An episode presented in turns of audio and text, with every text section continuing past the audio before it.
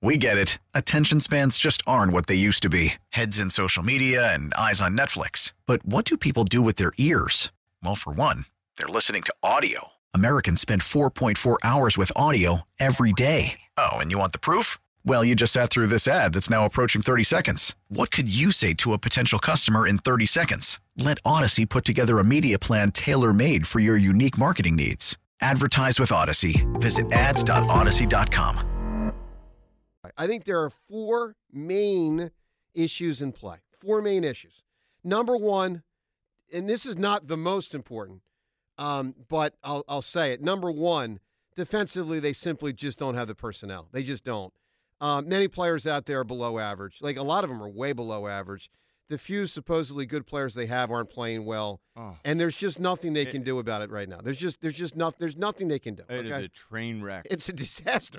Nothing is going right. Nothing's going right, and there's nothing they can do. All right, that's number one. Number two, and I've been saying this for so long this season, even when they were winning, the Eagles' offensive scheme is seriously flawed. It's way too simple. It's Chip Kelly-esque in its simplicity. Nothing this season showed it more than the ridiculous 1st and 20 sequence, near the end of the game. The design is all off. Defenses have caught up to what the Eagles did effectively. And Nick Sirianni's inability or unwillingness to adjust has been shockingly bad and alarmingly bad. And it's a major issue, obviously. All right, point three. Faith in the head coach, and this ties into point two. Faith in the head coach amongst players is obviously incredibly low. The A.J. Brown thing cannot be ignored. It screams players don't believe in Nick. They just don't believe in him. And that's a major, major problem. And point four, and this is one that I didn't think was going to be in play at any point this year, and it is squarely in play. The spirit of the team is broken. The spirit of the team is broken. There is overwhelming evidence to this. How they play, what they say, what they don't say. I mean, look, I'll boil it down this way. It is absolutely fair now to say that after this season, perhaps Nick Sirianni shouldn't be the Eagles head coach anymore. The good thing, you don't have to make that decision yet. You got 2 weeks, maybe 3 weeks. But if they don't find a way to pull out of this nosedive, and it doesn't have to involve a Super Bowl run, but if they don't find a way to regain team spirit, then I think there's a great chance Sirianni will get fired, and I think there's a great chance Sirianni should get fired. So there's a lot on the table. Again, all of it with you, 215-592-9494. Whether you want to take a bite of the apple, small picture, the game the other day, big picture, what's happened and where they go from here. I mean, John, so you and I, we have not communicated about this. Even in the last hour that we've been here at the station, just milling around, getting ready for the show. I always want to hear from you first on the air. And I am fascinated, John, to hear what's going through your mind right now in this whole thing. Talk to me, my man. The floor is yours. That Arizona team, led by a coach who we despise because of the way he went out and his smart alecky attitude, the know-it-all thing, and a quarterback who had to have it added to his contract. Hey, stop playing video games all the time and get in the film room because football didn't matter enough to him. Had to be written into his contract. Kyler Murray, that team dismantled us because they played tougher football. They played much smarter football, and that matters more than anything else at this stage of the year, especially when these games get more hotly contested because it's closer to the playoffs and they matter more. The coaches need to maximize their rosters, and our defense never forced a punt. Our coaches need to maximize their rosters, and our defense didn't force a punt against an offense that really wasn't explosive or electric or exciting or good at solid at any point this season. Yet we made them look that way. That's amazing to me. The offense with all its firepower, the offense irks me the most. I know the defense. I agree with that. I know. Yeah, the defense. It's almost like, man, you're trying so hard. I see him missing all those tackles. Like, toughen up, Buttercup. But man, just like, what else can you do? Right, Matt Patricia. I understand the personnel. It was kind of like a Fugazi roster.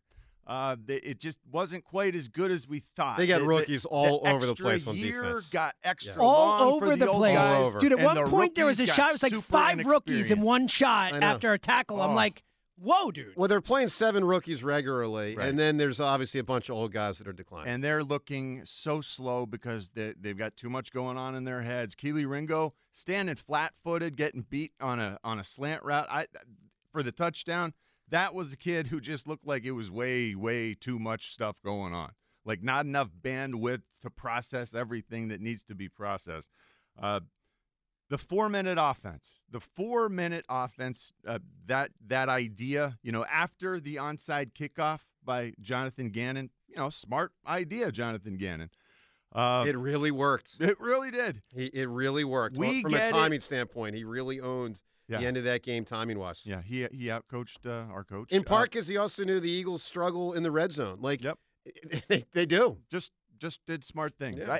I can't remember, like, the last time I saw something clever or interesting where we were saying that about our team. And I know that it's happened. I know I'm being a little unfair, but that's the way I feel right now. When you get the ball on a short field and you can put the ball away, put the game away with your offense. You know, this is a salt it away, where the great teams that are about to do something in the postseason, they run the clock out or step or kneel just before the goal line, you know, like as the time expires. Yeah. But I think the Chiefs did to the Eagles in the Super Bowl.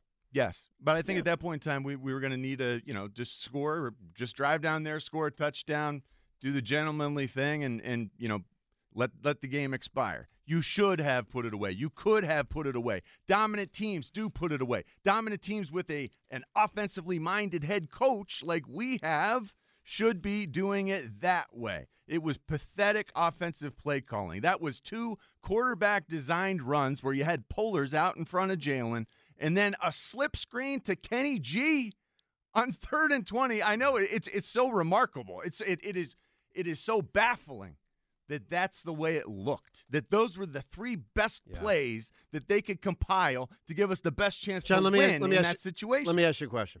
Are you open-minded that Sirianni might have to go? I am open-minded to the idea. I don't know that he knows properly how to fix this. I don't know that he maintains the respect of the players that he needs. I don't know.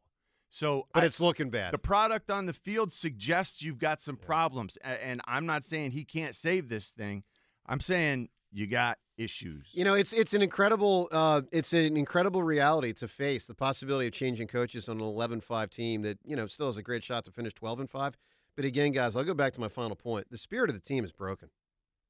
I use the same word. It's broken. I use the same broken verbiage. Yes. This is a broken team. Yeah, it is. Yeah. It is. And that is, it's unbelievable. Look, we'll take your phone calls. The Arizona game, what stood out to you?